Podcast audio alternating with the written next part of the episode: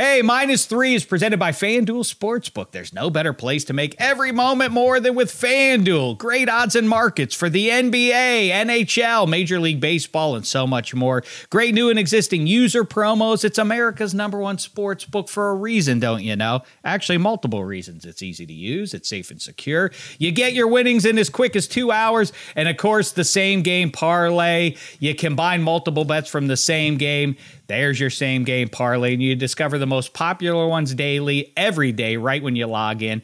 If you're new, just download the FanDuel Sportsbook app to get started. ASA and P. Just make sure you use the promo code minus three, the word minus, the number three, so they know we sent you an Eddie Spaghetti. Let's get it on.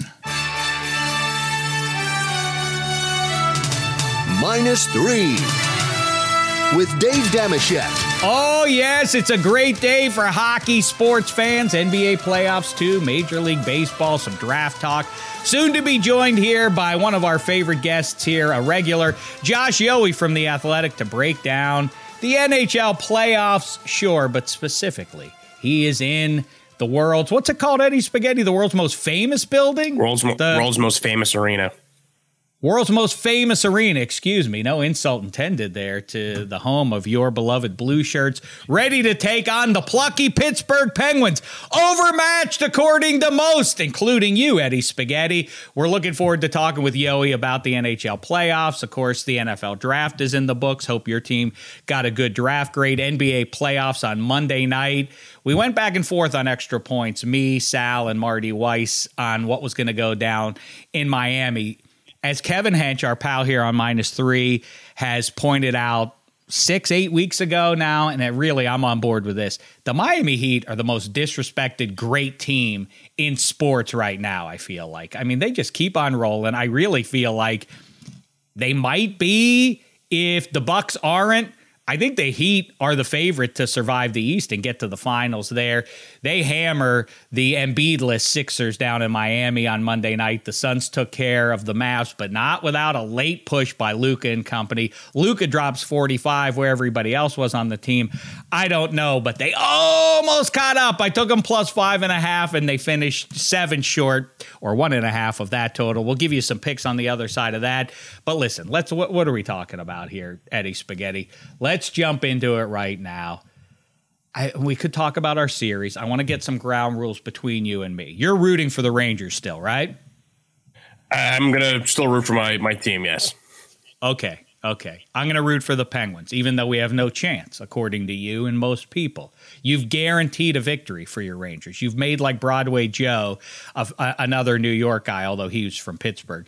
Um, but before we jump into that, let's talk a little bit about our, our beloved pro football. How did you feel your uh, your Giants did? What were your what were your big takeaways from the draft uh, over this past weekend? I know you were off with Harry and mazel tov to him on uh, his marriage to Angie. Very moving stuff, very funny stuff. Of course, if you can track down the videos online, I encourage you, nay, demand that you do that. Um, but what did you make of the Gents, the Jets? All the rest of it. I thought the Jets, you could argue, had the best draft. Maybe the Ravens you could throw in there, but I, I think the Jets, and is the team that I've been saying uh, even since the later part of last year. I think a team to go last to first could be the the, the Jets. I think they're going to be pretty competitive, and they're putting pieces around uh, Zach Wilson, which I think is, is obviously the great move. Joe Douglas, uh, tip my cap to you. The Giants, I mean, picking five and seven, I, I love what they did there. Uh, I guess they heard rumblings that a team may move up to six to potentially grab Thibodeaux. So they take Thibodeaux at five, knowing that they have seven. So one of the, their, their top two tackles, either between Ike Ekwonu or Evan Neal, would be there at seven, which is so smart by um, by Joe Schoen. So they go pick up Evan Neal to play right tackle across from Andrew Thomas at left tackle. They have Thibodeaux across from Azeez Ojulari, who you could argue was their, you know, arguably the best defensive player last year, eight and a half sacks as a rookie. Uh, it's exactly what they needed. Now, the mid rounds, you could say they probably reach a little bit uh, grabbing a guy like you know Wan'Dale Robinson from Kentucky, who's severe. Yeah, that was a weird one. And I the the the book on and I'm happy on my side rooting for my favorite football team, the Steelers. I was glad that you guys didn't grab George Pickens there. He's one of those guys. I feel like people get very caught up in the here and now. Teams, I mean, when a guy has an injury, um, that well, he's coming back from the. Well, knee. with him, it's I mean, less with injury. It was more that Like they I said know that he had like the all time worst interviews out of any player. Yeah, well, he definitely has that wide receiver prima donna vibe about him. But you know what? There are very few guys that play that position in pro football that don't have that. But yeah, he definitely uh, feels like he has a chip on his shoulder. But you know, listen, he's he's physical, he's dynamic. I'm really excited about that. Are you disappointed though that you didn't get Malik Willis or otherwise No. any of those QBs when they were available? I mean, listen, it's one thing to not use a first round pick on him. It's another thing to watch watch him come and go in the second round, in the third. You could have had any any of these guys that projected by some at least. I know was a soft class according to a lot of the scouts, but you could have had one of those guys. Now it's all in on Danny Dimes in 2022. Well, I mean, uh, even if they took Willis, like I don't think it would make the team that much better uh, if Daniel Dimes is, is is struggling here. I mean, I don't think.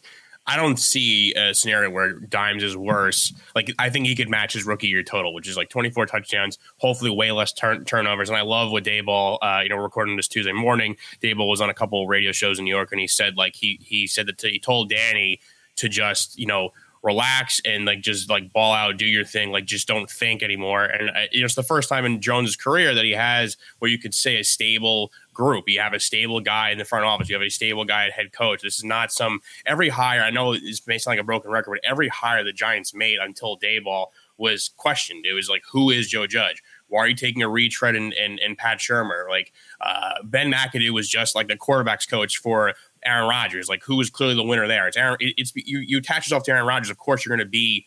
Uh, I guess deemed a good coach, but I think Daboll, from his track record and what he's done with Josh Allen, obviously spent time too with Nick Saban. Like I think this is the first time that Giants fans feel confident. And Jones has a good supporting cast now and has an O line that's been rebuilt, has the weapons. I they didn't pick up his fifth year option, so it, yeah, there is pressure on him. But I think this guy, he's always the first guy in the building, last one out. He's always working hard. So I I do believe in him to at least be um, average to above average this year. And I think he The- doesn't have to do too much. He doesn't have to be Josh Allen. So I I The number one factor is eh, with quarterbacks, and we've had this conversation a million times. It, the number one indicator of whether or not a quarterback is going to do okay is the quality of the offensive line. If you give me that, so if they protect him, all these guys, all the guys who start week one in the NFL, if you protect them sufficiently, they'll look okay. Danny Dimes is definitely one of those guys.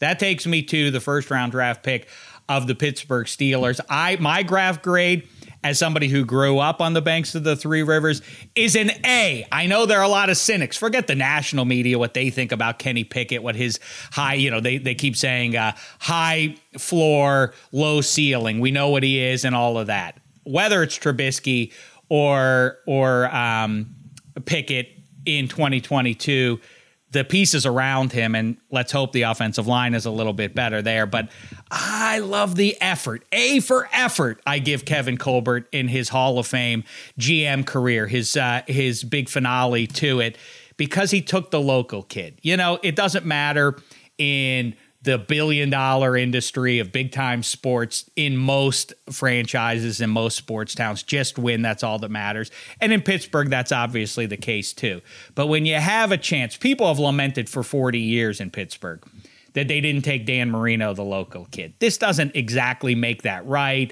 I don't want to put pressure on Pickett by saying he has to make good what Marino didn't do or did do down in uh, in Miami, Florida during his career.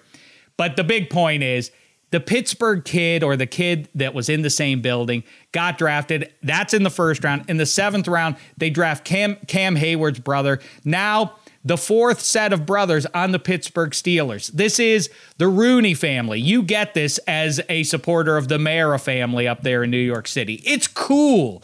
I think you take this shot. If it doesn't work out, even if it doesn't work out, I love it. But you take the shot because if it doesn't work out in two years, there's no law that prohibits you from drafting another quarterback. In the meantime, if it does work out, it's an all time cool move and it does distinguish you from the other faceless guys who are toiling on pro sports teams elsewhere. It is a defining moment potentially and a distinguishing one. And if you doubt that, Remember the scene in Heinz Field as Pittsburgh said goodbye to Ben Roethlisberger. Everybody around the country, a lot of people were cynical about it nationally, saying, Who cares about Ben Roethlisberger's goodbye? They're treating this like this is Derek Jeter. Guess what? That wasn't for you, red, white, and blue. That was for black and gold supporters. That was a cool moment. You saw how great that was. Now imagine it if this kid from Pitt can succeed wearing the logo on the one side of his hat. I think it's an awesome move. I'm over the moon about it. I hope your team did well. I think that's the beauty of the NFL draft draft because it sets you up for a summer's worth of optimism. Who right now, what football fan is down in the dumps right now? Maybe the Jags. I don't get that pick exactly. I think the first pick of the draft was uh, was perhaps the worst one we saw out there. But anyway, spaghetti. Before we get to Yohe here, I mean, well, it just was questionable in that there were any number of options on the board, and I do wonder if Baalke looks back and and says, "What did, what did I reach for? I took a, a workout warrior, as you described him."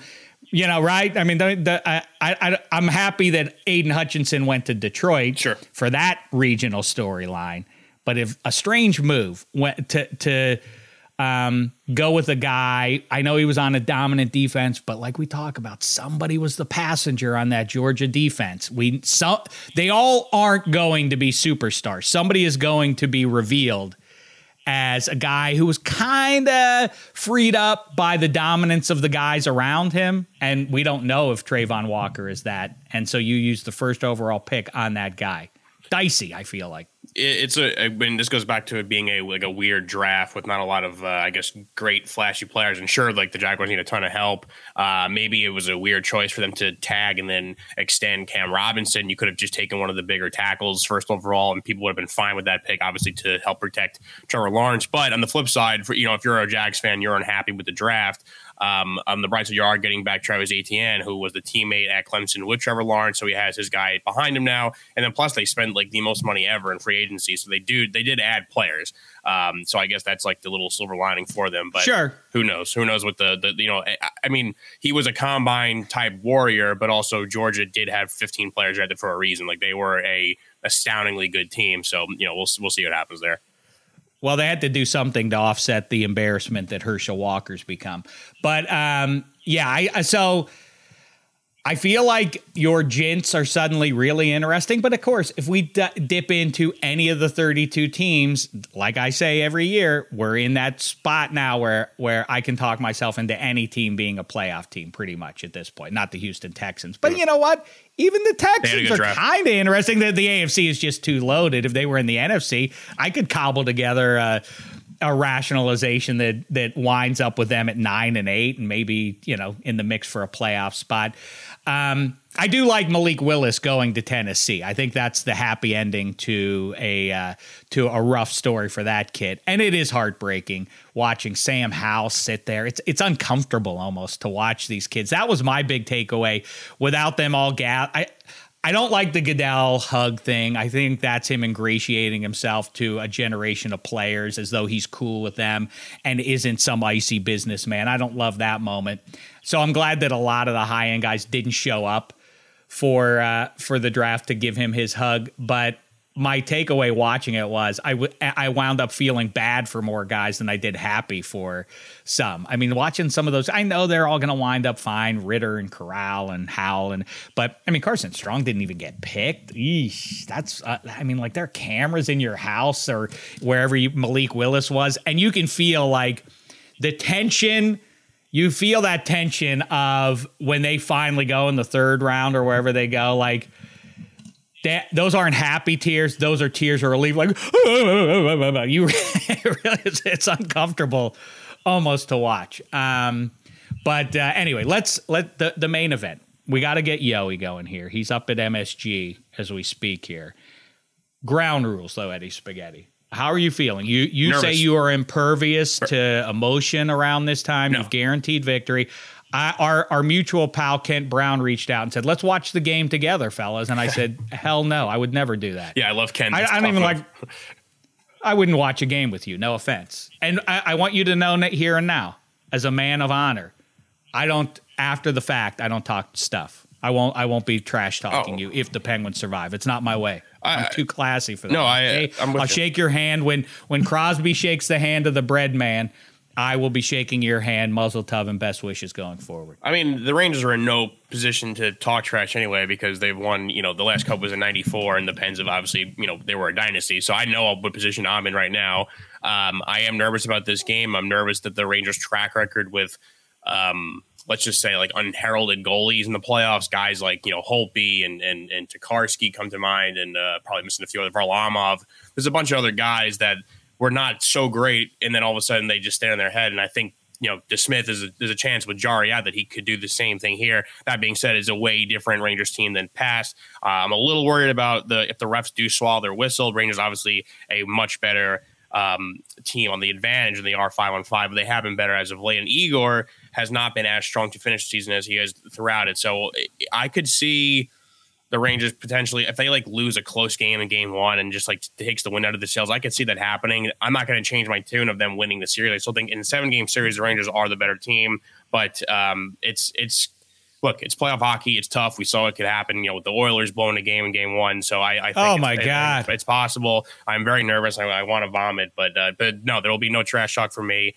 And uh, if Kent's listening, I don't want to offend. I, I don't watch my team's playoff games with anyone, so um, there's no ill will there. But I'll, I'll gladly go watch uh, any other teams play, just not this one. I like that. We park our cars in the same garage by parking our cars in separate garages because, uh, yes, I, I, I have no, I, it's, a, these guys have worked hard. Mike Sullivan and company, they, they've been toiling all through this long regular season now. I can at least give them my undivided attention. I'm going to draw the shades. It's going to be me and my best friend TV showing me what goes down in MSG. The Pens need to get one of these first two. I can't. The thing that makes it feel like an impossible mountain in my brain as we sit here before game one is if they lose two up in New York coming down to Pittsburgh, that's going to be a near impossible task. Like you say, even the blowouts on night one of the NHL were grand. I thought the atmosphere in Toronto was magic. I would love to see a Leafs.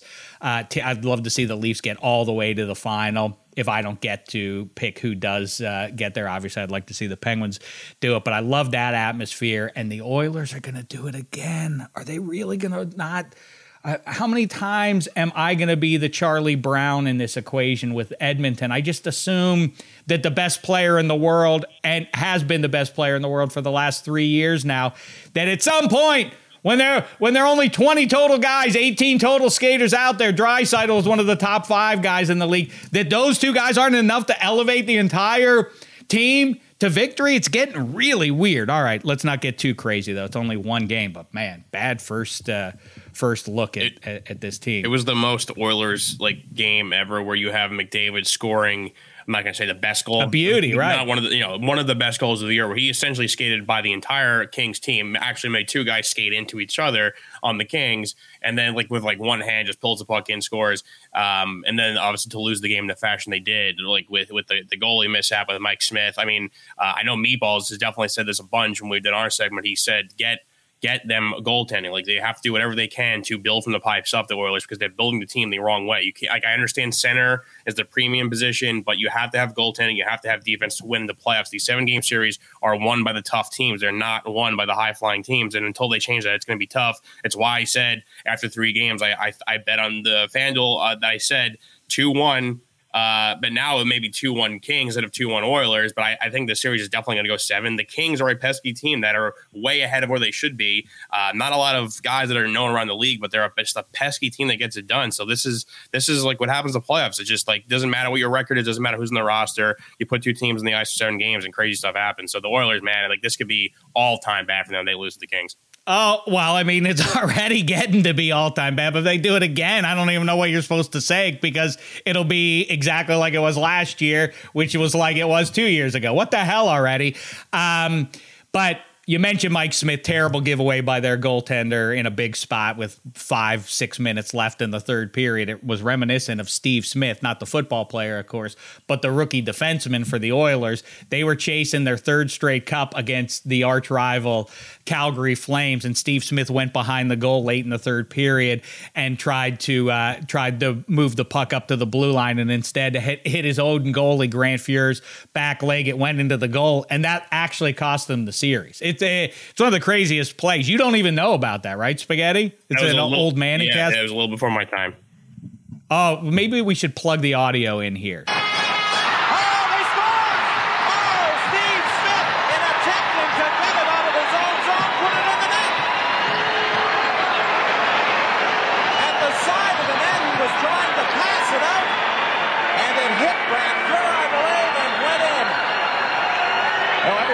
A state of shock right now in the Calgary bench. They couldn't believe it. Now there's the puck stopped by Grant Fuhr. Watch Smith. It comes out right in front of his net and tries to pass it through the middle. It hit Grant Fuhr and goes in. The stakes were huge. This is a two-time champ, and like I say, they're playing the Calgary Flames in the battle for Alberta, and that happened. It was one of the, the more troubling moments for a, a young guy. I felt so bad for him; it almost overrode uh, my laughing at the Edmonton Oilers uh, dynasty. But you know what? That's rear view mirror stuff. Let's look ahead. Let's get to Rangers and Penguins and beyond with our guy Josh Yohe. We'll have plenty of time to dig in on baseball. Don't you worry, Eddie Spaghetti, or you, Sal, if you're listening to us right now. Metropolitans are good. Yankees even better. Nine in a row at the time of this recording. All summer long, you can bet to go yard with $5 Dinger Tuesdays. And what's today? It's Tuesday here on FanDuel Sportsbook. $5 Dinger Tuesday. All customers will get $5 for every home run hit by both teams when you place a $25 to hit a home run wager on Tuesday MLB games. The best part about Dinger Tuesdays is even if your bet loses, FanDuel is going to pay you $5 for every home run hit. Eddie Spaghetti, the floor is yours. I assume you're going to go with one of your Clippers, right? Well, uh, you know, the first week we did this, I picked the Dodger, uh, did not hit a home run. The next week, I'm, I go, okay, I'm going to go pick against the Red Sox. That didn't work out either. So now third time the charm. I am going to go, you know, all reliable. I'm going to go pick the Yankees, the best team in baseball, and I'm also going to pick the number one home run leading hitter in baseball. That is Tony Rizzo. Uh, nine home runs on the year, and they're right now the Yankees are playing. Uh, Alek Manoah is pitching for them, a righty. Obviously, I like uh, Rizzo being a left-handed batter. It's something simple. I have to go to the well. Uh, and right now, his odds, I just had him up a bit. I believe he was at um, plus 480 to hit a home run, too, which is, you know, pretty good odds for a hmm. guy that's uh, leading baseball. I think uh, right now Aaron Judge is the leading uh, odds getter to hit a home run for the Yankees. But again, Tony Rizzo is leading. Uh, yeah, plus 40. He is leading the MLB in home runs. So that's pretty good number um, for that the home run king as of now. So uh, I hope this one works. I, I, need this one to work to keep my streak uh, starting right now. Tony Rizzo, indeed. All right, listen, head over to your FanDuel account or download the FanDuel Sportsbook app and sign up using the promo code minus three, the word minus, the number three to pick your home run hitter.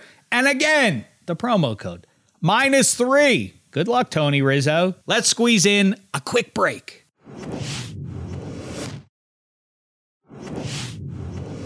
All right, I just said we were going to get to him, and now we shall do it. From the Athletic, one of our favorite hockey voices, nay, one of our favorite voices here on Minus Three. It's our old pal, Josh Yohe. What's the poop, man? What's the vibe in Manhattan right now? Good to see you, Pally. Um, it's a beautiful day in the big city. Uh, uh, the vibe is uh, Rangers blue in every direction. I can tell uh, Manhattan is quite taken with this Ranger squad, and as they should be. They're they're really good, and uh, it's going to be an interesting one, is it not? It is. And let's start with this little bit of controversy. First of all, it's funny, just before you, you jumped in, um, I was hipping um, Eddie Spaghetti to some hockey lore that is fresh in my mind, but he wasn't even aware of it. Mike Smith, terrible giveaway for the Edmonton Oilers that cost them a game, reminded me of Steve Smith. Do you remember Steve Smith uh, the, when he in his rookie year there? Was that against the Flames? It was against the Flames. Is this going to end up being? I mean, did you get the game on Monday night? Did you check it out? Are you? I, I, was watching. Is that the story right now? Is that the story, or is it the Leafs not just vanquishing the Bolts, but just completely hammering them? What was your big takeaway on Monday night? Well, there were a lot of takeaways, but no, to me, the big one was probably the Oilers uh, with a shaky game one outing. They should beat the Kings. The Kings are probably the weakest team in the playoffs uh, Mike Smith. It actually made me think of uh, Tristan Jarry against the Islanders in Game Five a little bit. Right. Just, just a dreadful giveaway. I remember a conversation. I'm going to name drop early. I was talking with Scotty Bowman one time in the press box in Tampa. He's always there, And he said, you know, the problem with uh, goaltenders that handle the puck real well is they like to handle the puck a lot, and sometimes bad things happen. And uh, that that was ex- Exhibit A. That was unbelievable. But uh, I, I enjoyed all the games last night for for different reasons. But that was certainly the the best game or the most interesting one, I would say. Yeah, really the only close one, but like well, I say, I thought the atmosphere in Toronto was electric. Do I I asserted I thought it was an innocuous statement that we could all agree with. I'm not talking about TV ratings either. I'm talking about for the soul of the game. The best matchup would be the best final four would be for the Leafs to play either the Rangers or the Penguins, and then on the other side, Edmonton and Colorado. I think that would be the juiciest matchup and high end skill all over the place. Florida, too, but I feel like it's unsatisfying for Florida, for the Miami based Florida Panthers to try and take hockey out of any dead puck era or further yeah. drag it out of that and into highlighting the the high end skill that the league offers. I don't know what it is. I, I just feel like somebody's going to beat Florida as good as they are. And as mm-hmm. good as they are for the game, they're entertaining. I, I'm not sold on them for some reason. But you're right. I was looking at the bracket the other day. I said, man, if we could get a Colorado Edmonton best of seven, uh, just for the hockey snob in us, uh, that would be unbelievable. Even watching the game last night, and the Kings won, but every time McJesus had the puck, I mean, uh, the, the kid's just different. He, he's he's a special player. Obviously, to me, he's clearly the best player in the game at this point. Um, that would be great. And as for a Penguins Rangers series, you know, Carolina's not boring either. I think uh, if Carolina does beat Boston, Carolina against the Rangers or Penguins would be really good hockey. I don't remember a time when there were this many teams that were fun to watch. Uh, hmm. Think about all the best teams. Like even Tampa, they laid an egg last night, but they're not boring. Uh, they've got a lot of Hall of Fame talent. Florida's got the most goals since, since the 95 96 Penguins of any team. Um, Colorado, you can't take your eyes off of them. McDavid, Matthews. I mean, uh, this is, and the Rangers are great to watch too. So uh, this is a, a fun time for hockey fans as far as I'm concerned. I agree. And, you know, when you talk about TV ratings or, you know, big markets or anything like that, you know, I point to the Kings and the Rangers playing in the Stanley Cup final. What was that now? Like, that was almost 10 years. Was that 10 years ago? Eight 14? years ago? It was 14, right? So eight years ago, yeah. I mean, who cared? Because they both played boring. Uh, to me, they played a boring brand of puck. No matter what you get here, it's going to be juicy stuff. Now, two Canadian teams may not be great for ratings, but like I say, for the soul of the game and all of that, it would be great. But do you agree with Eddie Spaghetti's assertion that everyone's tired of the Penguins? No one likes watching them anymore, and that that wouldn't be good for hockey. I mean, I feel like you talk, you talk about the big three in the final four. This would be grand stuff for any hockey fan. A farewell to Kid Crosby and his two best pals, Letang and Geno Malkin. Who wouldn't want to watch that? Well, I mean, listen, Eddie has a point. I do think there is a segment of hockey fans that are really sick of the Penguins, no question. Because they're jealous. Are, they're well, jealous, Yohe. Well, of course they are, but but I think we are, as you as you hinted at, I think we are morphing into the Crosby farewell tour at some point here. And at some point, that that does. We were all sick of Duke, but we were all kind of watching them in the in the tournament this year, right? Like, ah, last time we're going to see Krzyzewski, whatever. Even if we're having fun rooting against him, like we still want to watch. Um, maybe if the Penguins win this series and make a run, uh, they get some of that juice. I don't know. Um, but there's no question that there's a new era of players and of teams. Uh, you know, McDavid, Matthews, MacKinnon, all the the Rangers talent um, Carolina, even Florida. These teams are fun to watch. They're young, they're talented. it, it is a a new era, a new wave. Um, I, I, don't think the Penguins are boring. I trust me, ESPN and TNT still want them to do well. Um, uh, Pittsburgh, New York, that's the series they're going to highlight. Got Crosby against the. Rangers. It doesn't get much bigger than that. Um, but no, I mean, listen, Eddie Eddie doesn't like the Penguins. I think that's very clear, and I, I respect that. That's fine. Um, but I think you still like to watch them to, to cheer against them to some extent if you're not a Penguins fan. Oh, look can who's here! It's Eddie Spaghetti with the weigh in. I w- it was it was not entirely just me hating on the Pens. It was more that like I think right now hockey does have some great young fun teams. I'm sure you would agree too, Josh. Yeah. Like where the casual fan may not want to see the Florida Panthers play, but especially with the NHL now being on ESPN, when they're on the mothership and you have a high flying team like the Panthers, or if you have, I mean, I know Dave, you don't want the Lightning, but if the Lightning somehow make it and they win three straight, like that's that's pretty cool in my mind. So my point was that there are other good options for teams making the cup as opposed to the Pens making it. That's all I'm saying. But wait a second. Now, Yohe, I see I, spaghetti brings me to an interesting point. Whoever you're rooting for, I 100% disagree with him on what he just said there. The one thing we must collectively root against is a Lightning three-peat. That's not good for anybody, except unless you're a, a, Lightning fan. Who wants to see that? Who wants for the, the best team of the millennium to reside in the Tampa St. Pete well, area, right? I mean, it, it would be historic for sure. I'll give them that. You know what's funny? That they're not a very likable team, though. Um, I will say I love Stamkos. He's a really good kid. He's a lot like Crosby, very personable, good guy. But uh, I'm not a Kucherov fan. Uh, Jon Cooper is a very intelligent man, and he sure likes to let you know that he's the smartest guy in the room at every opportunity. Uh, they employ Corey Perry now. Like, there's a lot of reasons not to like that team. They're a pretty dirty hockey team, in my view, as well. And I, you know, I picked them to beat Toronto just out of habit. Until the Leafs do it, I refuse to pick them to win a series. I, I agree, but I did it out of spirit. I took the Leafs because it's what I want to see. And you know what? They're pretty good. I mean, they, they really are. And we we've seen the Bolts. Uh, listen, they still put up their 100 plus points. They got into the playoffs comfortably. They're still a force to be reckoned with. But man, just I, I judge a lot by what I see in person. And twice this season, I flew to Tampa and I saw the Penguins just absolutely annihilate them.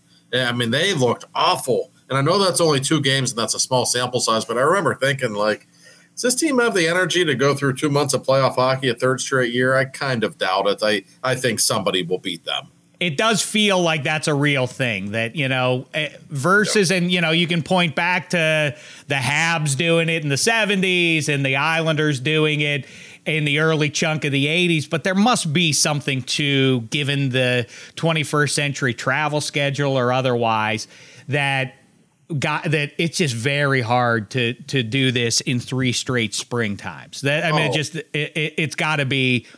Nobody's. I mean, the Penguins came closest to doing it, obviously, and they didn't get all that close. Well, really, the game the game is more grueling than it ever used to be. I, I think you guys will agree with me that the first round games are a hell of a lot more entertaining than the conference final or the Stanley Cup final games the last five years. Hmm. They're they're played yeah. at a much different tempo. Uh, teams look exhausted in June.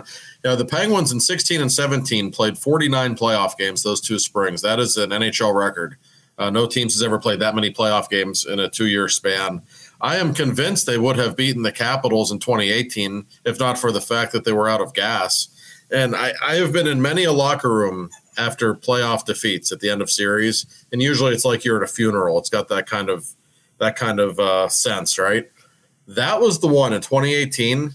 Crosby was devastated. He wanted to win three in a row so bad it was killing him. The rest of the locker room, there was almost a sense of relief. Like they were just exhausted. You could sense it. And and when I watch Tampa play, I, I get that same feeling. Mm-hmm. I just think they're tired. They've won their cups. They've made their money. It's just hard to keep going. Like the Islanders in the early '80s, the Canadiens in the '70s, they didn't have to play as many playoff games. Uh, usually, it was a laugher in the first round, whoever they played. It's obviously much different now. Um, I, I, don't know that we're ever going to see a team win three in, in the next couple of decades in a row. I picked the Oilers to sweep uh, the Kings. I thought they uh, had had enough of the jive over the last few years. They were going to make quick work of the Kings and move on to a brighter day. So I was wrong about that. I wouldn't be surprised, sort of like, and maybe I'm getting over my skis based on one uh, game, but I almost feel like just as we were two weeks ago about Nets Celtics, this one's going seven Leafs and and and Bolts. This is going to be a great thing.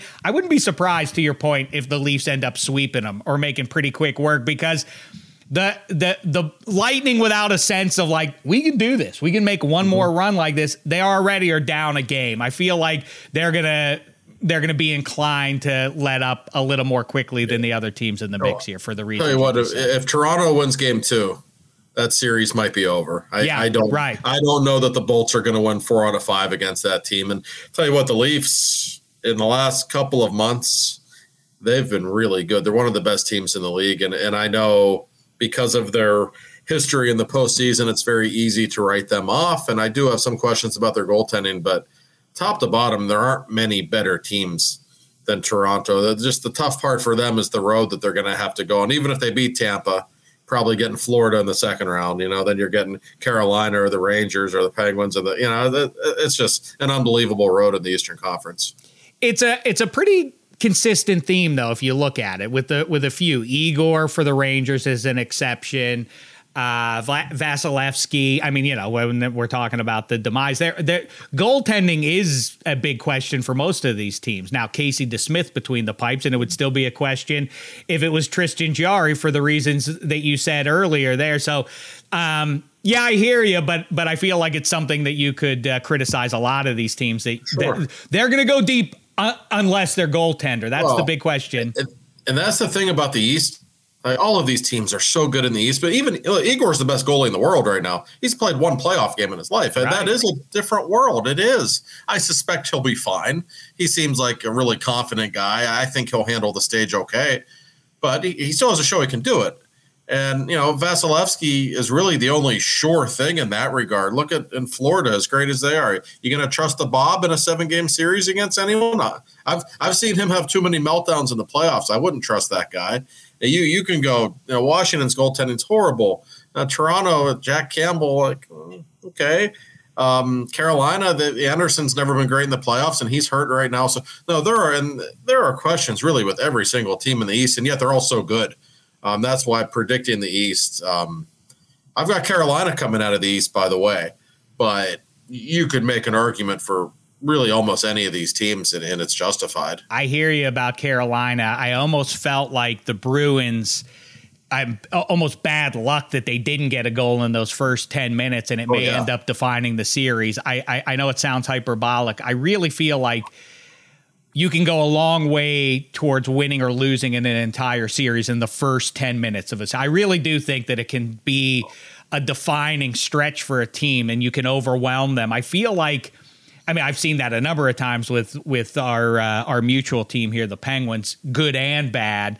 Yeah. Um, as they the two teams square off here at MSG, I do think those first 10 minutes are going to be huge. I think they really will sort of set the tone for things.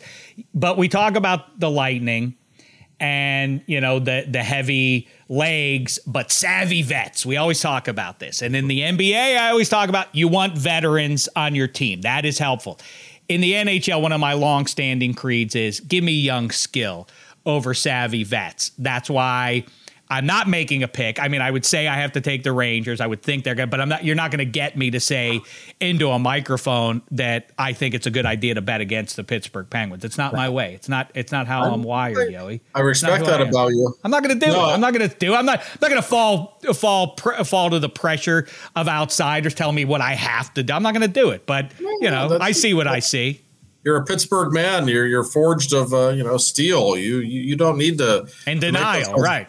Well, that too. No, I, I, I agree with what you said. Um, you always hear about experience this time of year. It's such crap. It really is. Other than the 2002 Red Wings, who had, I think, like 10 Hall of Famers on their roster, what old team wins the Stanley Cup? Right. Well, you can grind. Right. 2002 was happen. a different sport. You could just grind teams out back then. Yeah, yeah. Like those young legs in the playoffs that that is everything. We saw it in 2008 and 2009 when the young Penguins would just skate teams into submission. I mean, it was over in the first period in a lot of those games, and they were making teams with more playoff experience look awful. Um, it's a grind. It is two weeks of playoff, or two months rather, of playoff hockey with all the overtime games and everything else, and and the beatings that teams take you got to have young legs uh, if you re- really have a realistic chance to win the Stanley Cup. And that's one reason I like the Rangers. Mm-hmm. They've got a lot of young legs. They do. And um, the, an energy comes with that that you can sense. And if you look at the Penguins this year, they were not particularly good in the second half of back to back games. I, I had a stat in one of my articles. Jeff Carter is one of the oldest Penguins at 37 years old. He played in the second game of, I think, 11 back to backs, one goal, and was a minus 12 that that, that tells you something. They, they struggle when they don't get a, a long break, and you're not going to have breaks in the playoffs. That that's one of the problems it, with having an old team. It really is, and it is that kind of that uh, two ships passing in the night, or Um, you know, one team on the incline, one on the descent passing, and one getting better all of a sudden. But it's Shakespearean almost, not just with the New York Rangers, but the Pittsburgh Penguins, predicated for 20 years on speed above all else and 40 years worth of high end skill. And I love that. Um, you know, uh, you know, just as the Flyers are are, are built on being uh, bully jerks, the the Penguins have been built on, you know, just as as the Yinzers talk about, they they got to play defense and run the ball to Pittsburgh Steelers. That's how you win if you're the Steelers.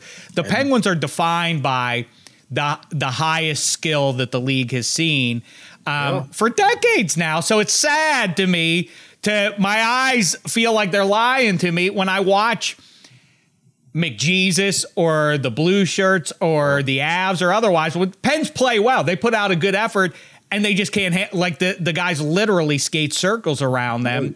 Is that their undoing, or is there? I, I, I know you've talked about this. You and I have talked about this offline. I mean, it feels like some of the optimism required to pick the Penguins to to advance here is like, oh, they they've been holding back. That's not a thing, though right? I mean, there, there's not some gear, there's not some switch that Mike Sullivan is is uh, figuratively going to flip um, in the in the dressing room before the game that makes the Penguins look different than they've looked over the last month. Yay or nay? I, would, I wouldn't imagine so. I, I don't think it works that way, and because of that, there is real reason for concern. And yeah, I mean, the Penguins have been the Lakers of of the NHL for Right. decades. They just always had the best players and and the players that everybody wants to go see, and it suddenly isn't quite like that anymore. And it's a very awkward thing. And you're so right about the Steelers. Like the last decade, we saw prime Roethlisberger putting up these huge numbers, winning these shootouts. Myself as a Yinzer, very uncomfortable. I would just be sitting there like, this is nice, but games are won at the line of scrimmage. I'm not comfortable with this. I, I like a good 16 13 win every now and then. That's just in our DNA. And the Penguins are the exact opposite. They want to win game 7 5. That's, uh, that's what Penguins fans want. They'd rather win. They'd rather lose seven six than win two one. That's just the way it is. Um, it is Dave, as- but I thought we liked the Steelers because they got a blue collar work ethic. These Penguins is country club dudes. These high flying skilled dudes. They they're fancy pantses. How how then has the city of Pittsburgh embraced them? Very quickly, because you do love to talk about all things black and gold. Oh. I know that. Your reaction to Kenny Pickett. I just went on and on to Eddie Spaghetti about I just think again, I keep talking about spiritually and otherwise. I love the move, even if Kenny Pickett flames out. You take the chance. This was gr- this is a great statement that distinguishes the Steelers brand from the other 31 or few I like the Packers have some lore and it's like I want to go play for that team. I think this says something to the region, right? Or or how say you? No, it's almost yeah. I mean, it's a great story. This is the second greatest quarterback in Pitt history. Just got drafted by the Pittsburgh Steelers to replace Ben Roethlisberger. Like that's cool, but I almost feel like people are afraid to embrace it because they're not really sure how good Kenny is. Uh, we will see, but just from a football standpoint, I'll tell you what Kenny does. He's really smart. He reads defenses well. He's a very accurate passer of the football.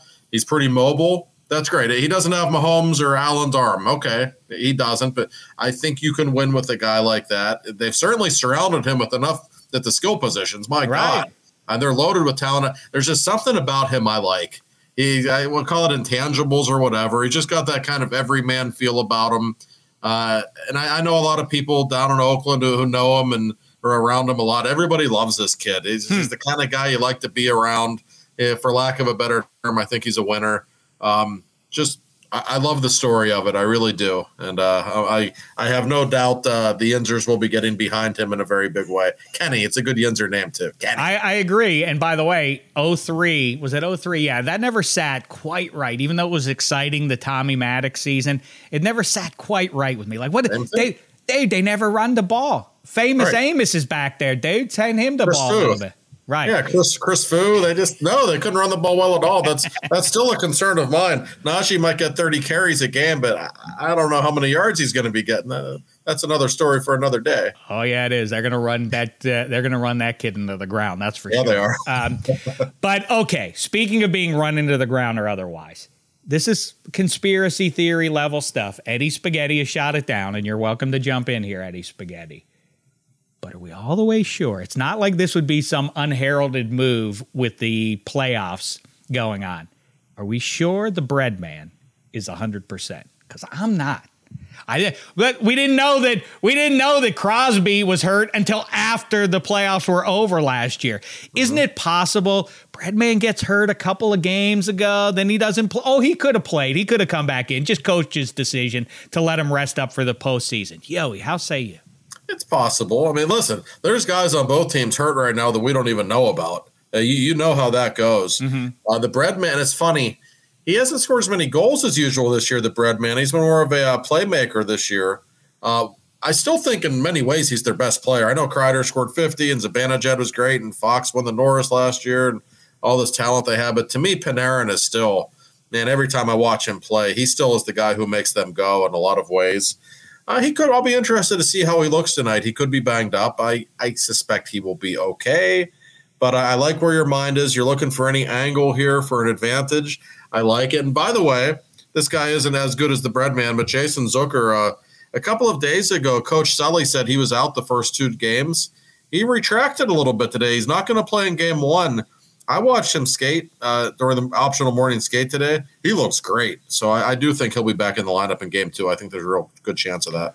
Meantime, I wish, and I I highly doubt that we will get uh, our mutual wish is Drew O'Connor. Speaking of young skill, speed, throw him yeah. on the ice in game one. That would match some of that energy. That's what the yes. blue shirts are going to do. They're rolling with a full kid line for for um, their their third group, right? It's going to be Lafreniere and Ka- and uh, Kakko. Is that right? That is correct. And you know how I feel about Drew O'Connor. You and I text each other quite frequently about him. In fact, like where is he? Why is he in the lineup? He has been called up.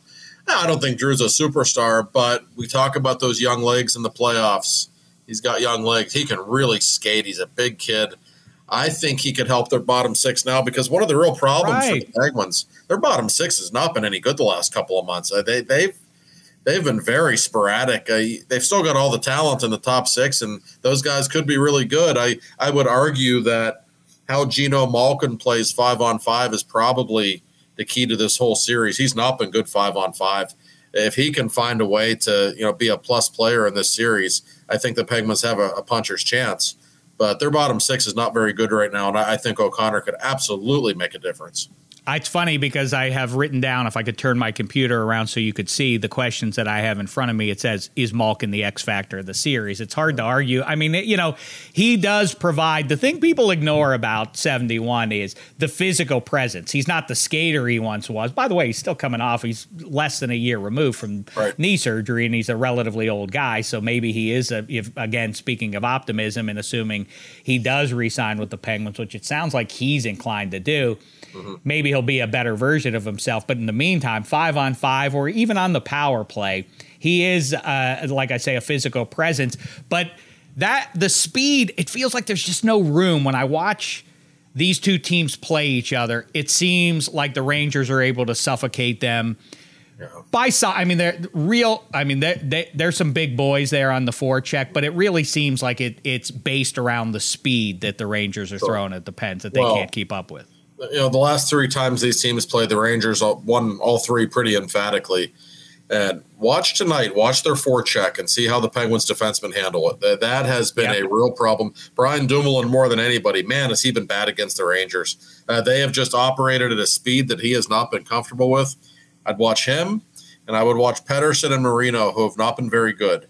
Um, those three guys have to be better. Uh, the Rangers are going to target them. They're going to be physical with them. Um, they're going to try to just beat them up on the forecheck, use their speed and their size. Uh, the Penguins need to execute way better on the forecheck. Uh, if they don't, I, I, just don't see them winning this series. So those three in particular, Matheson's been great this season. Letang yes. still Letang's still really good. Ruhwedel solid as a rock, but those other three have not been good enough. And I'm telling you, the Rangers will absolutely target them. Uh, let's see how they handle it couple more, uh, and then we'll let you go because uh, you can go trip the light fantastic in Manhattan in advance of the game. Um, confidence meter. You said you trust in Igor. Hard to know until we see him out there, but I'm inclined to agree with you uh, based on everything you hear about people that are around him on a regular basis. Um, confidence level in Casey DeSmith. And I'll say this uh, talking about you and me texting, again, I know this is an absolute rationalization, and I get why Ronnie Hextall would stand up for Tristan Jarry because they both like to play the puck. And I'm a little more comfortable with that. I understand the risk factor involved there. We saw it on Monday night with Mike Smith, but I like what it brings. I also think, though, at this stage in in uh, in hockey, you know, sound positioning, don't let in any softies, and and that's that for me. I don't need the the acrobatics. I feel like the acrobatics are a scooch overrated. Just be solid. Don't let in because it's crushing emotionally what happened to the Penguins last year when Jarry was letting in softies. Is yeah. DeSmith able to at least um, take care of things at that level and not and, and not break the team's heart by like that one gets through? Uh, yeah, I think he is. Uh, he's not going to steal this series. Right. He's not that caliber of goaltender. I don't know that he'll be the reason they lose the series, though. Uh, he's been very good during the past month. Um, and he's got a personality. He's really calm and he's got a kind of a quiet confidence about him. I don't think he'll be rattled by taking the ice at MSG in a, in a playoff game. I, I, I don't sense that about him at all. I think he'll be okay. Do I think he'll be as good as the guy on the other side of the ice? Probably not. Uh, that's tough when you're playing a guy who's that good. I mean, Shesterkin is going to win the Vezina. He's the best goaltender in the game right now. Just a freakish talent. Um, but I don't think Casey DeSmith is going to implode. And, and I am curious, by the way, you know, Jarry's out with the broken foot. He hasn't been ruled out for this entire series. Hmm. If we get to right. a game five, six, seven, it's not inconceivable that we could see him. And for his sake, I hope he gets the chance. Um, he has been so fueled for the last 12 months because of what happened against the Islanders in the playoffs. All he talks about is having another shot at the postseason and what a big deal it is to him. It'd be nice to see him get that chance, even in a limited amount of time. The best guy on both sides to score a goal. And Eddie Spaghetti, you jump in with uh, some Rangers too after Yohe gives his answer. Obviously, for the Penguins to win, 87 must star here. Guentzel must pot a few goals here. Um, Geno Malkin is essential. I, you know, Breadman, the you know, offensively, Kreider, as you say, but it's always that secondary scoring that elevates you and, and allows you to advance in the playoffs. Who is the guy that the Penguins absolutely have to have rise up here in the first couple few games for the Penguins fans oh. to feel like maybe, you know what? Maybe we're going to be in these playoffs a month from now. My answer to that question would be number 77, Jeff Carter. Ah, uh, I like that. He was great in the playoffs last year. He was great last year in general. Very good in the first half this season. He's been mighty quiet the last three months or so. Um, do I think the Penguins are waiting to flip a switch? No, I just don't think they've been playing very well. But I think he might be a little bit. He, he's one of those guys. He knows how to pace himself during a regular season. He's been in many a playoff war in his day. Um, I think he will probably show up, and I could see him scoring a couple of big goals in this series. And, and like I said, that bottom six is a problem for the Penguins. They need somebody in the bottom six to give them some offense, and he might well be the guy. By the way, is Kapanen going to get, uh, you jump in in a spaghetti, but is Kapanen definitely going to dress for game one? I think he is for game one. That's my sense. Um, if Zucker returns for game two, and he may, somebody's got to come out. It might be Kapanen. Kapanen's tough because he's got the talent, right? Sure. Well, and he's got the speed that we talk about forever. He's vexing. Right it's tempting to leave him in the lineup. He's the guy that could give you bottom six scoring, but but do you really trust him at all? You can't blame Mike Sullivan for for having no faith in this kid at all at this point. I'm telling you, if he's on the ice and they're around for any amount of time, he's gonna score a Peter Sykora level goal for the Penguins. He just he, he's got that he, has got that vibe to me that he's like a enigmatic too. Yeah, yeah. There's oh, something enigmatic yeah. and like what what the hell is he? What what value is he? But oh, he's just scored a humongous goal for it. the Penguins. I I got to keep Boyle out there too for for any number of reasons. I they better they better not let him uh, sit in street clothes. I don't, I don't think they will. On. I don't think they will. He's too valuable as a penalty killer, and uh, he's been good. He's scored what ten or eleven goals this season, so he actually has given them some offense in the bottom six, even though we didn't expect it from him. And I think he, he there's he brings an energy that permeates through the through Yes. the uh, the lineup when he's out there. Eddie Spaghetti, who's the guy you're going to feel like, oh, if he's going to be scoring, look out, world. Uh, to not give a, a boring top six answer, I'll go with uh, Alexis Lafreniere because uh, him playing in the third line with you know the, the, he's a guy that they like to compare him to his contemporaries or like other top overall picks. The difference is though he like like unlike other picks doesn't play in the first line. He doesn't get power play time. Uh, but five on five, he's actually in the time on ice, like by his like split stats, he is really one of the most effective goal scorers out there. So I think you know I don't know if it's a myth or not in the playoffs that the refs swallow the whistle. Uh, we did see a fair amount of whistles last night in the games that were going on both the Eastern and Western conferences. But um, if there is a lot of five and five time where the Rangers do kind of struggle, I do see Alexis Lafreniere scoring. And again, it's a guy that his line mates constantly change with uh, Kakko in and out, Filipino in and out. So I do like him to, to score, and he was pretty good as of late, uh, later in the season for the Rangers. Oh, it's a good call from Eddie Spaghetti there. I like that. And that's how scary the Rangers are when you got the first overall pick, you know, playing on the third line. Even though he hasn't been great yet, you can certainly see the talent. Can I can I add a name for to Eddie's uh, inclusion as well? Yes. Uh, Frank Vatrano, who has become a Penguins killer. He's got Mm-hmm. I think 101 career goals. Nine of them are against the Penguins. And uh, I just found this out not long ago. It was two or three years ago. Old man Rutherford had a deal for him. The paperwork was done to trade for him. He liked him so much. Something fell through at the last second, didn't happen. I'm guessing Ron Hextall would have liked if that had gone through because that guy just kills the Penguins. Well, what I'm glad did go through is Mike Matheson, and he is really. I mean, uh, uh, the idea. I, I mean, I, with all respect to Letang, I mean, I, Matheson is uh, is their most dominant defenseman, I think, or at least doesn't.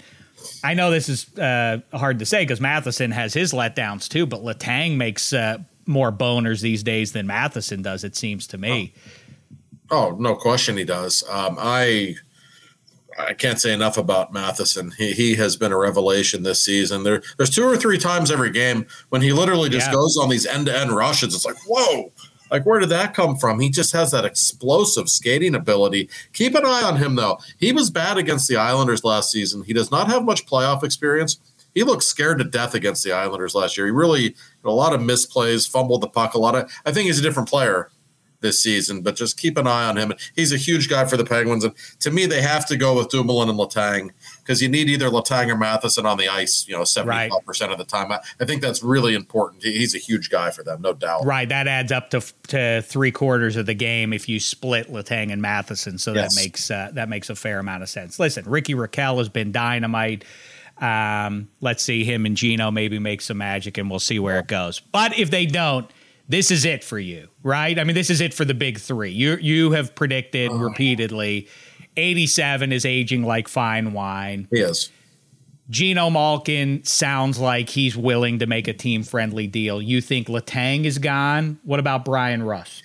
I think Letang and Rust are probably both gone. If I had to guess, I, I my money says Malkin will return. Um, hey, he still scored what twenty goals in forty one games. That's that's a forty goal pace. Um, you know, right after ACL surgery, so he's still great on the power play for sure. And he's told the Penguins he'll he'll play for less. The question is how much less. And he's making nine five right now. That's too much. If he were willing to play for you know seven seven and a half something like that, I think they'll come to a deal. Letang, somebody's going to give him an insane amount of money, and he's still really good. Um, could come back. I don't think he will. Rust, I, I think he's really priced himself out of Pittsburgh as well. You mentioned Ricky Rakell. He's a UFA too. Isn't Yeah, that? I know. Wouldn't you like to bring him back for a few more years? of the way he's fit in, he's a good I- hockey I- player. It Yeah. feels like a, an almost must, and it seems like an easy deal to make. If Yeah. you lose Letang and Rust, that's where you start. The first call you make is if, if, if you lose, sorry for the interruption. If you lose No. Letang, and I think they will, that's a huge problem for the Penguins though moving forward because John Marino is not a number one defenseman. Uh, that that's been made pretty clear to me in the last two years. So that would just be a gigantic void. But they don't want to give the guy eight or nine million dollars for four or five years at you know thirty five years old, and then I understand why. and listen, five Stanley Cups as a wee lad. My I, I've told the story before. 1984. I remember Mo Damashek saying, Dinner's ready, get in here, calling me and my sister Amy. Come in, dinner's ready. We said, We got to see 66. We got to see this Lemieux kid take his first shift. We'll be there in a second.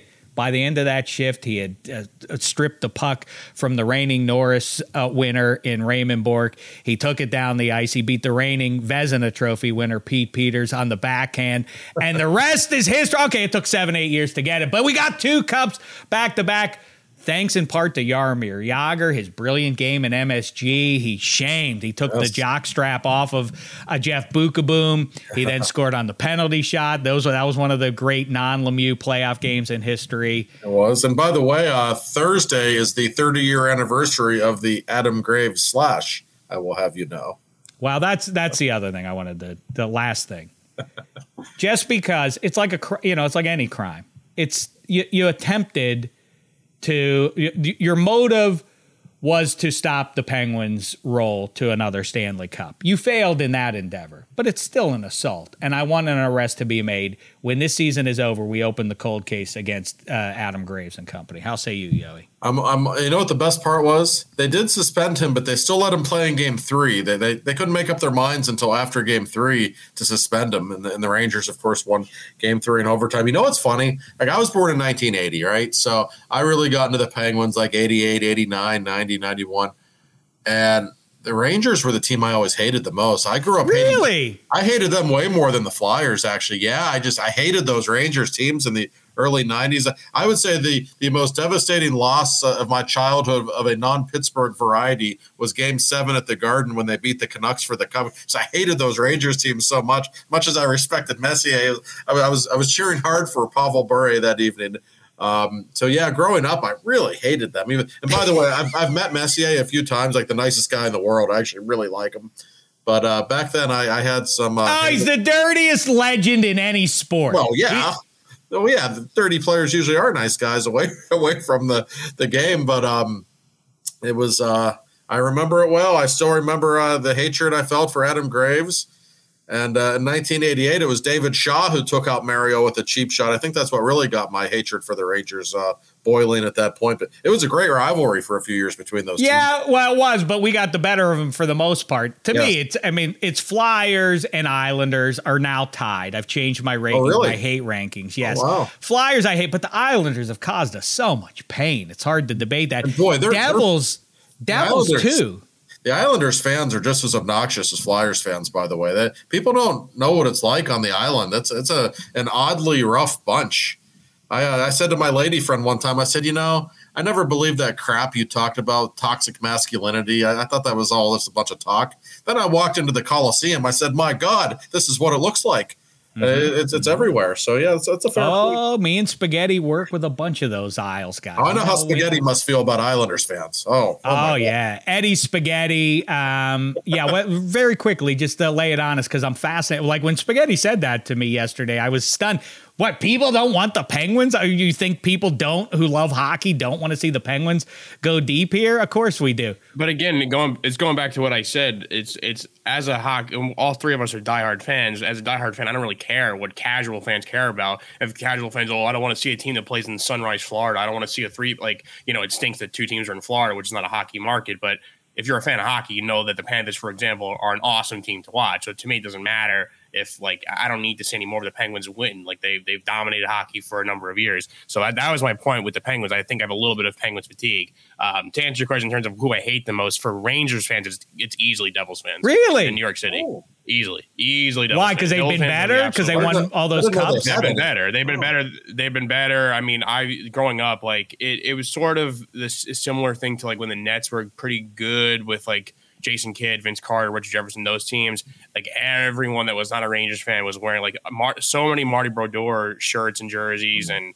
um, like it was always the thing too where the, the, the, tickets and to get to either um, when, when, they moved buildings to Newark, but when they wherever they used to play, it was way cheaper to go to games to see the Rangers play there than the hmm. Garden. So it was just always like a, a hostile scenario. The Islanders fans like I mean, maybe recently because they've been a little bit better, but maybe a lot of their fan base is stuck out on the island. So if you're in like Staten Island, Jersey, Brooklyn, New York City, like way too many Devils things, uh, Devils merch uh, years back when when they were. I find it hard to believe that they have more than like eight thousand real fans. The Devils. Oh no, uh, I'm telling you, they would sell stuff in like Modell's. You go to like a sports store, there'd be just as many Devils things Oh, as They're there were. boring to Rangers fans. Watch. I've met a segment of Rangers fans who could not get season tickets at the Garden.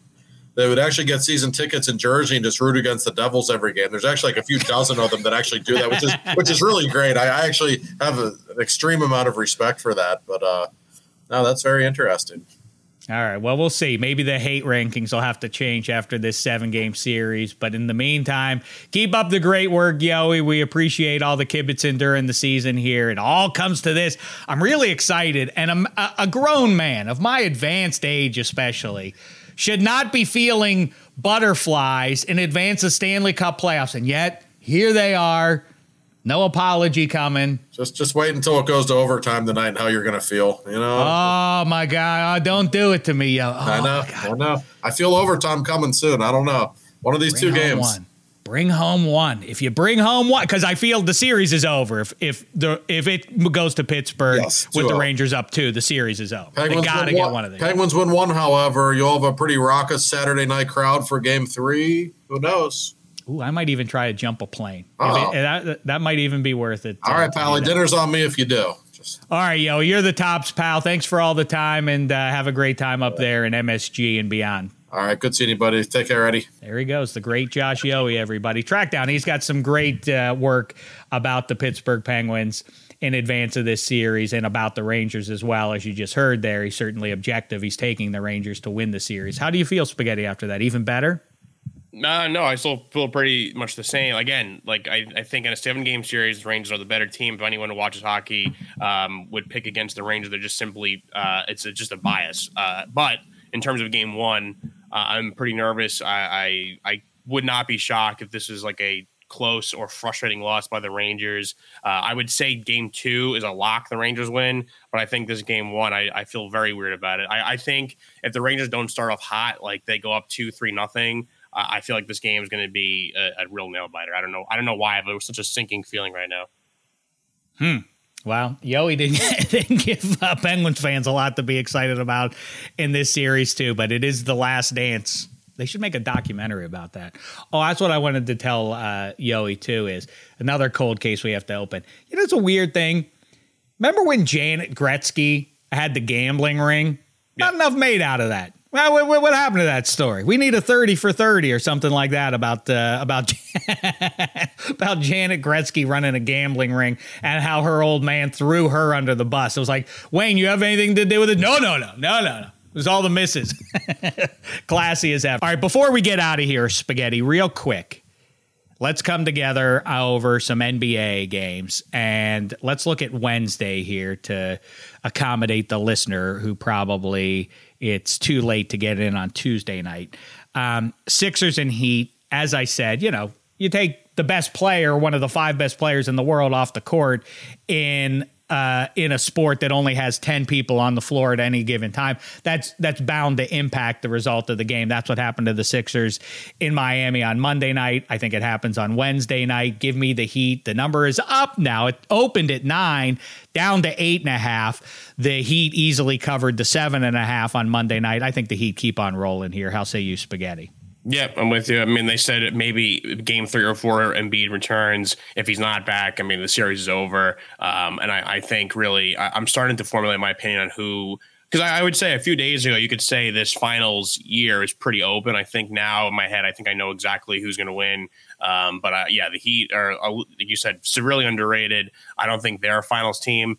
But uh, I do think they'll take care of business. Obviously, without Joel Embiid, I don't think you know Harden and company is not enough to, to beat this uh, this Heat squad. I mean, what happened to James Harden? That's another thing that while people are talking about it, they don't talk about it enough. And the other thing is, I felt pretty confident about the Heat on Monday night, but you know, Tobias Harris did get 27, which, you know, it- it's not a given that he was going to fill in the points that uh, are lost by Embiid. So if you told me that Uh, that Tobias would have gone for 27 and they would still get whipped. Ooh, that's a, a gut punch if you're a Sixers fan. Mavs showed up late, almost caught up to the Suns there. Too little, too late, like we said. Suns looking pretty good now, laying six at home in game two on Wednesday. I'll take the Suns there. How say you? Yeah, I'm gonna still ride with the Suns. I mean, Luka has been awesome, but I, I, think the Suns are just the more the complete team, the deeper team.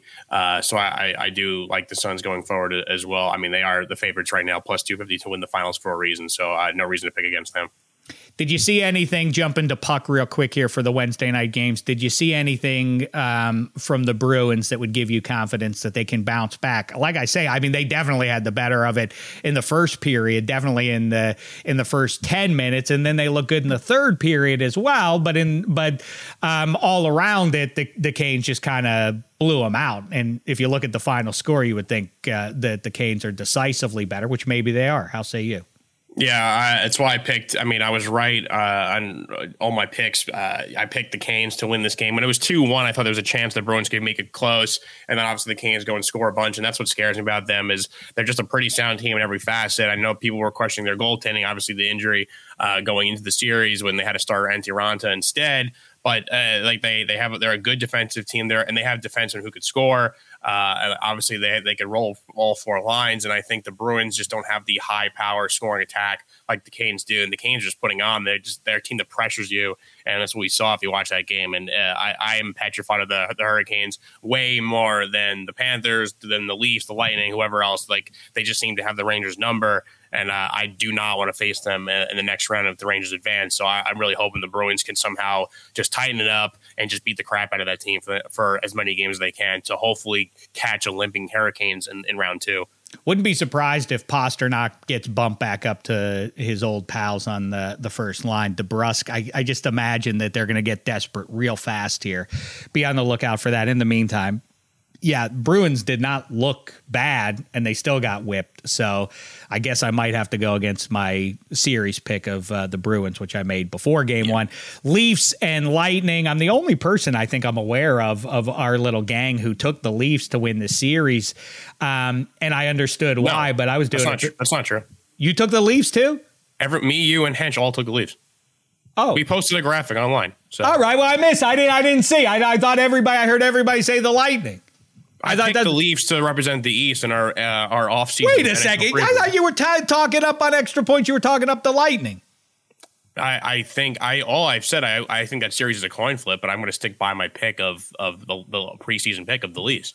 Good, that's the right. But I also wouldn't be shocked if Game Two looks exactly the way it did, but reversely. I think that the, hmm. the Lightning are capable of also beating them five zip. So I, I think that they. So what's your pick? Uh, I still think the Leafs win the series, but I, I, don't think that. I think in Game Two, I don't. I don't necessarily. I don't see the Leafs blowing them out. I don't see the Leafs winning as a sweep. I don't. I honestly don't. Not even sure if any series right now, West or East, is a sweep outside of maybe Colorado could. But I don't. I don't think that's. I think every game, every series goes at least five. But I, I just think you know the, the Leafs bad goaltending can come still bite them, and uh, the the Leafs, uh, the Lightning uh, have been there, done that, and I think they're they like. I don't see another bad performance um, out of Vasilevskiy. So I, I, would not be shocked if they even this thing 1 1 it does feel like the series is kind of hanging in the balance here a little bit. Tampa, you can get on the money line plus 105 right now, the two time defending Stanley Cup champs.